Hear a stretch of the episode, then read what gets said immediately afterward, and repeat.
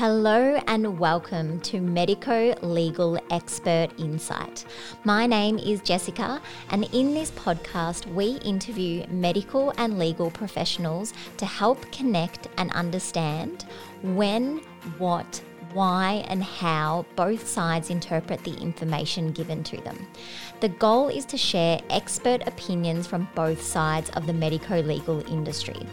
I do want to say a huge thank you to eReports for the support and access to all these incredible experts. So let's get started and connect the dots through conversation.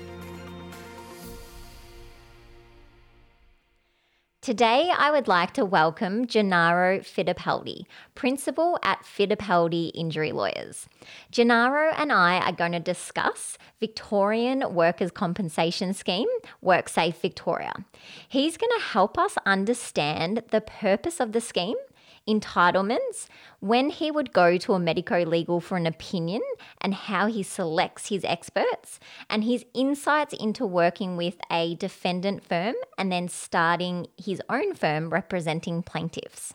So let me introduce him. He has over 15 years' experience working as a plaintiff and defendant lawyer in work cover litigation. After working as an in house lawyer at WorkSafe Victoria, he joined Minter, Minter Ellison Lawyers, a firm on the WorkSafe legal panel.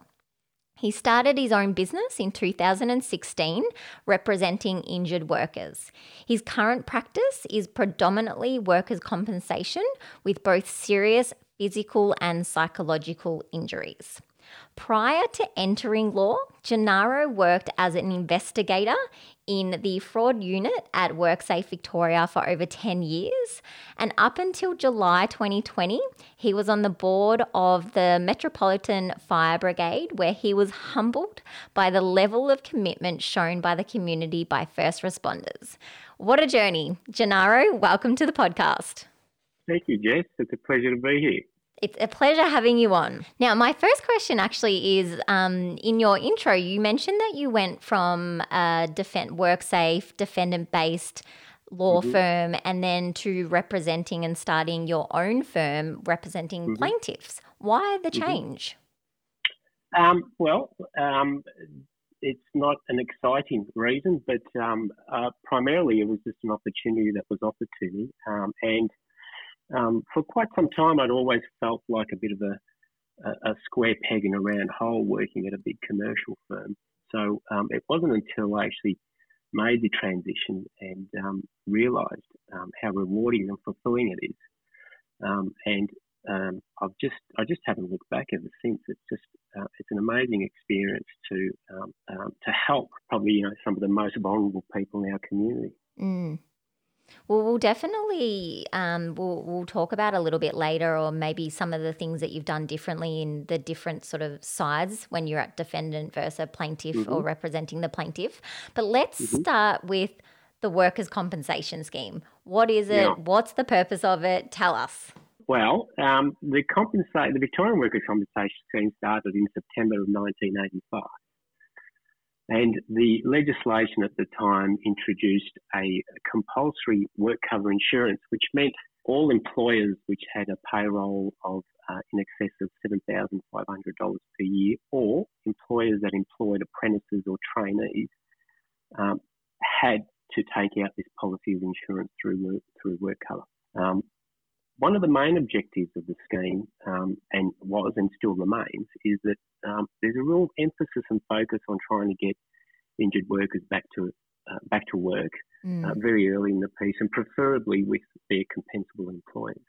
Um, the scheme comprises of a number of stakeholders, which many, you know, often it makes it quite complicated and complex to injured workers. But firstly and most importantly, there's WorkSafe Victoria, um, and they're, they're the regulator of the scheme. Mm. As part of their, their role, they've appointed uh, what are called authorised agents, and they're, they're, predominantly insurance companies, so people like CGU, Allianz, and, and, and et cetera, to, uh, to perform um, the claims administration function, which is which is the day in day out stuff that's done in relation to managing claims. The agents are responsible for determining initial and ongoing eligibility. Mm-hmm. Um, so they play a pretty big role in the scheme. I mean, Um, you know, they make decisions at the start of the claim as to whether entitlements should be paid, and then during during the the length and the age of the claim, um, it's continuously being assessed. Um, and if they determine that there's some grounds to stop payments or to not provide payments at all, then they'll issue those notices. Mm-hmm. Um, and, and, and in essence, um, that's the commencement of a dispute. So employers, once they register for these work cover policies insurance, they, they can now select which agent or which insurance company they want to manage the work-related claims. In, in the past, they didn't have the option, uh, but now they can. Uh, they can select which, which insurance company they want to use. Mm-hmm. The scheme the scheme also has what's called self-insured employers, um, and what that means is there's certain employers within Victoria that um, WorkSafe has given permission to to manage their own claims. Uh, that is, they can manage them in-house, or they can actually engage a third party to, such as another insurance company, to manage the work-related claims on their behalf. Uh, regardless, they still need to uh, comply with the legislation they're still subject to the legislation. Currently, there's probably about 40 employers in Victoria that are considered to be, or that are self-insured. They have self-insured licences. And I'm guessing you'd have uh, to be quite a, a, a, big employer to apply for something it, like that. Exactly, yeah. exactly. It's more the larger employers that have the capability, the resources, etc., to to manage those types of claims because as I said, at the end of the day, they still need to comply with the legislations and the obligations created by employers. Yeah. And then there's also what's called the conciliation service, where uh, it hears disputes. So all those decisions that the agents make about entitlements and, and ongoing entitlements, you know, um, the conciliation service hears those disputes, and they have the power to direct agents to do something. They could um, direct an agent or insurance company to reinstate or to start weekly payments if they believe there's no arguable case. Okay, um, if both parties, that is uh, the worker and the insurance company, present evidence to show that there's an arguable case, more often than not, the conciliation service will issue a certificate which allows the dispute to proceed to the magistrate's court, and then you know it'll be up to the magistrate um, to make a determination on the validity of the claim. Mm-hmm. But you know that's just a bit of a snapshot of, of some of the major stakeholders in the scheme. Um, and just in that of itself, um, um, it can be quite complex, quite technical, um, yeah. and it could be a little bit daunting and overwhelming for someone who's suffered a pretty, you know, serious injuries, um, and um, you know they're questioning a lot of things, and sometimes they just don't don't know which way to turn. Yeah, and I'm guessing that's when they would come to someone like you because they would need to understand when they can get compensation and what compensation they can maybe claim. Would that be right? Yeah, that's right. So um, often we'll tell them um, what the, the, the, the, next stages and the next process is that they need to, to go through. Mm-hmm. Um, and we'll tell them that often I explain the scheme in two parts. Um, firstly, I tell them that there's uh, one part of the scheme which is called the, the no fault um, section. Um, and that means there's no requirement for someone to be at fault in order to access entitlements. It's, it's beneficial legislation, which means you know, it needs to be interpreted in favour of the worker. Um, the only thing they do need to show to establish an entitlement is that they've sustained an injury in the course of their employment, and that injury prevents them from working. Um, if they can satisfy those two or three elements, then um, they will be entitled to such things as loss of wages. Um, so normally it's at 95% for the first 13 weeks and then 80% thereafter to uh, a total of 130 weeks. Mm-hmm. Um, they can also claim reasonable medical and like expenses. And medical and like services is pretty broad, and it's actually there's a there's a, a list that's contained within the legislation as to what constitutes, you know, medical and like services or expenses. And often you know, my clients think it's a case of, okay, I'm allowed to get treatment, I'm allowed to get medication. Mm. Um, but they don't realise sometimes, in, you know, on, on, the odd occasion, it might also involve some um, pretty major modifications to their homes or even to their vehicles, motor vehicles, depending on the, the type of injury and the severity of it. So, what I say to my clients is that you know, you, if, if you've established an entitlement and you receive a weekly payment, then you should, you know, you should think broadly about what other services you may require. And if it's something which is endorsed by your GP, mm. um, there's a pretty good chance it might also fit within the, the definition of the services and, and, and be funded to a degree by by the agents and the insurers. So, you know, we often find that they're, they're, they're not surprisingly unaware of those things. And there's also impairment claims, uh, permanent impairment claims, which uh, affords them, you know, a small lump sum of compensation should they receive, should they reach a, um, a threshold of permanent impairment rating. Yeah. Um, so there's some of the more common entitlements they'll receive through the no fault section. And then the other part of the scheme is what's called the serious injury common law section. And here you must show that you've sustained a serious physical or psychological injury and that the injury was caused in negligent circumstances. If you can satisfy both those things, then injured workers are entitled to what's called damages. Mm. And damages is lump sum compensation for pain and suffering or loss of wages into the future. It's a much more involved and complex claim, this part of the scheme, and often it takes many years before um, injured workers and claims are, are, ready to proceed down this path. Um, most of the time, it's due because the injury takes so long to stabilise. Mm. Um, or after a period of time, there might be a sequelae injury as well that we need to take into account and see whether we can bring within the claim as well. So, you know, what I say to my clients is in the event you're going to go down this path, it's not something that's going to be, you know, this isn't a three to six month uh, process here. It, it, it, you and I will be speaking for the next three to four years about your claim. Mm. Um, and we just we both need to work together to get it to that point. Yeah. Um, but nonetheless, um, it, it, it's part of the scheme, um, and you know um, those entitlements are available to every uh, Victorian that's injured in the workplace. Yeah, and when you say the the serious injury, what do you have to? Is there something that you the, the type of injury or the severity of the injury that you'd have to reach? Is it a threshold, or what, yeah. how do you determine whether it's a serious injury?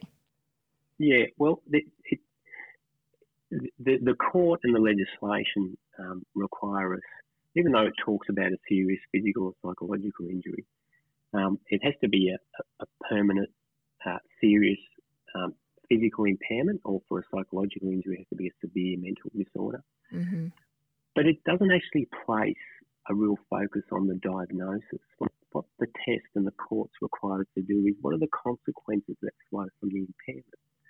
Um, so, so for example, someone who sustained a significant back injury um, and has a young family, you know, one of the consequences might be that he can no longer uh, pick up his children or attend to the gardening or the basic chores around the home. Um, and due to the, the, medication that he's on, his sleep has also been severely affected. Um, and a court would consider those consequences to be serious, the mm. consequence mm. of that impairment to be serious. And then, obviously, um, the inability to work and earn at least 60% of your pre injury average weekly earnings, um, put, putting it simply, um, is also a, a serious consequence. Um, a court would interpret that to be a serious consequence. Yeah. So there's a, there's a number of things that, that have to be taken into account, but um, certainly um, the classic example is uh, you know um, a, client that's had a, fall from heights and severely injured his wrist and forearm, um, and used to love playing the guitar prior to the injury. So you know that that's one of the most obvious um, consequences, um, and I'm pretty confident the court would interpret that as being serious. Yeah. So when when would you get the the medico legals involved for an opinion? Is that more with the serious injury claims? Um, well, that, that, that's a good question, but I, I, guess you probably get them involved at the beginning, at the end, and, and also in between mm-hmm. to some degree. I mean, there's no, there's no hard and fast rule, but but, but certainly, you know, if we have pending litigation, um, if we've issued proceedings in court, it's definitely part of trial preparation. That is definitely when we go to seek medical legal opinion when we're, ready to go to court. On occasion, we may also seek an opinion prior to issued proceedings because you know, you have to remember we have a duty to the courts to ensure that there's um, a proper basis for the litigation. We can't just go issuing it without you know, satisfying ourselves that there's a proper basis. Mm-hmm. So, on, on, on the odd occasion, depending on the circumstances, we may seek some opinions prior to issue proceedings. In terms of the serious injuries, um, you've got to remember by the time you get to a serious injury stage, there might already be four or five years worth of medicals uh, on, on hand. Uh, but you, you, know, it might be the case that there's some issue you've identified which probably needs to be rectified as part of the serious injury application. So you, you, you might obtain another opinion at that stage as well. Yeah. Um, so, so there's no, I guess there's, there's, there's no definitive answer as to when you go for medical, uh, medico legal opinion, but definitely um, as part of your trial preparation for sure. Yeah. And when you do decide to go down the path of obtaining a medico legal, how do you select the experts that you're going to send your client to? Yeah, well, there's probably a number of factors that we take into account. Firstly, we, we you know, obviously we select an examiner that's relevant, that has the relevant expertise. So, for example, we uh, we for, for a knee injury, we'd select an orthopaedic surgeon who specialises with, with knee injuries or knee surgery and so forth. We also take into account availability. So some examiners are, are quite popular and are booked for months. Yeah, um, I know whenever you not... sort of try to get into a specialist, it sometimes takes a little while. It, yeah, well, you, would see it firsthand, yes. Yeah. Um, but so, so you know, sometimes depending on their availability, you might just not be able to get the person that you want. Um, but it will also take into account their availability for court if they're going to be required. So, um, you know, if it's a case that the trial is listed for, you know, in 12 months' time, but they've got a holiday booked and they're just not going to be around, well, um, then that probably doesn't suit our clients either because once something's listed, we prefer to get it done rather than having it adjourned. So that there, there's some of the things. The other thing that we also take into account is their, their ability to give evidence, you know, under cross examination. Mm. And um, unfortunately, it's just something that you, you, need to take into account, and, and the, the individual solicitor um, needs to make a call about about that. Um, and often, it's just about it's about reading cases um, and um, judgments that talk about which doctors attended, which doctors gave evidence, which doctors' evidence was was accepted, which which which which wasn't. Um, and and often you just build up a little, you know, individual practitioners build up some intel on on particular practitioners and so forth.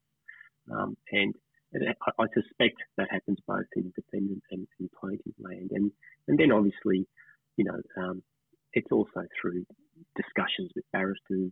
Um, you know, they get to see it firsthand and so forth. Um, that, that's another factor. Yeah. Um, and then, yeah, un- unfortunately, it's just it's just it's just part of the industry. It has it, it, it forms part of it. Another factor we take into account is is our clients' feedback on the quality of the examination. Um, we we often, you know, we often get phone calls as, as a bit of a follow up just to let us know how they went, how they found it, and so forth. And and and you know, we we, we take that on board.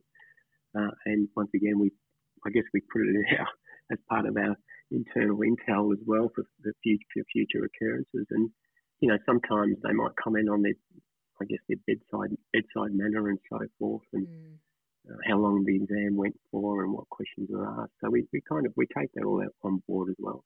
Yeah. Do you um, have any examples of maybe a, a an appointment that hasn't gone so well?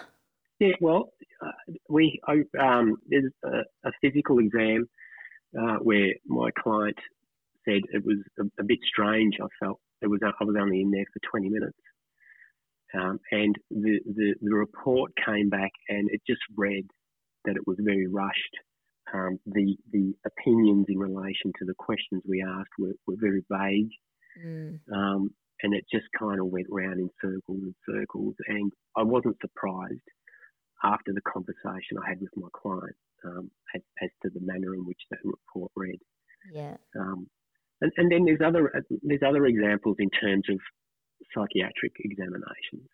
You know, often um, I, they say that they just weren't given the opportunity to speak, um, and I, I, understand that um, the, the, the examiner's trying to control the examinations and, and they're all working to a time frame.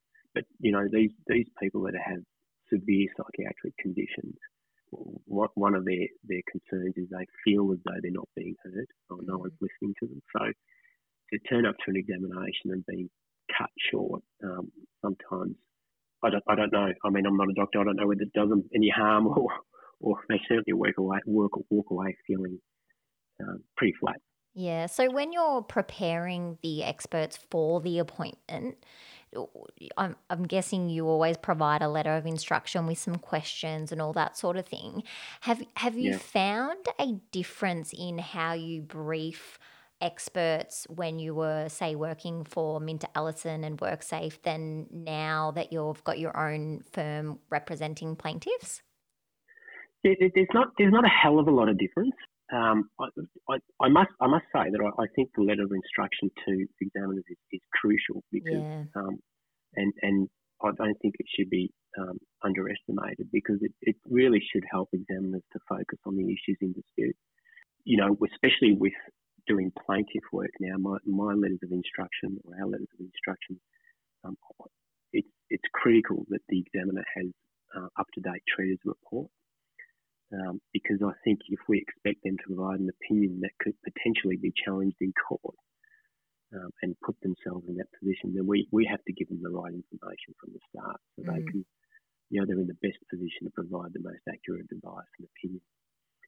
Um, but in terms of um, the difference between letters of instructions between plaintiff and defendant led, there's no real difference. But on, on some occasions, depending on the circumstances of the claim and the issues that are in dispute, there, will be times when the narrative needs to be broader, the, the, the, background needs to be a bit more comprehensive. Mm-hmm. Um, it, it, the letter needs to be uh, needs to reference um, to particular bits of evidence such as clinical notes, which are crucial, or radiological investigations. Um, and needs to reference those things and then need to seek an opinion in relation to those particular bits of evidence. Um, and, and, I've, and I've done that both in plaintiff and defendant land. So, um, so there's, there's, there's not a vast difference in, in the manner in which you prepare your letters of instructions. Um, other than to say that, you know, it really depends on the circumstance and the claim and the issues in dispute. But you know, I, I, don't think it should be underestimated that the letters of instructions are, are crucial, uh, uh, in my opinion. Um, there's a majority of uh, opinion out there that questions whether examiners actually read um, everything that we send them. I like to think that they do, um, and I and I like to think that it's you know I encourage my staff that it's important that the letters of advice are, are clear and comprehensive. Yeah. Well, is is there maybe one last thing that you'd like to share, Gennaro, to say the medical experts that are listening today? Any any tips, any advice that you give them based on your experience with experts in the past? I, I think I think um, really, um, you know, some of these, most of these injured workers are, are fragile and, and, a little bit vulnerable and overwhelmed, and, and, they're already, you know, frightened about their futures and so forth, and they don't, they don't really know what to expect when they turn up to an expectation. So I think you know, just, just try a little bit, be a little bit patient with them, um, and um, and just um, try and make the communications pretty clear and, and open, and, and, and if there is something that uh, we've as a plaintiff lawyers um, haven't provided, or you think you needed some further, they think they need some further clarification, by all means, just just contact us. We're there to pick up the phone uh, and help in, in in any way we can. So if we can provide any further information or clarity on some issues before providing an opinion, uh, by all means, contact us. Now we'll, we'll, we'll, keep detailed notes of the conversation. We have to for court purposes, mm. um, but we'd prefer that rather than you know, potentially the, the, the claim proceeding and, and, looking to an adjournment or, or seeking a supplementary report, for example. Yeah.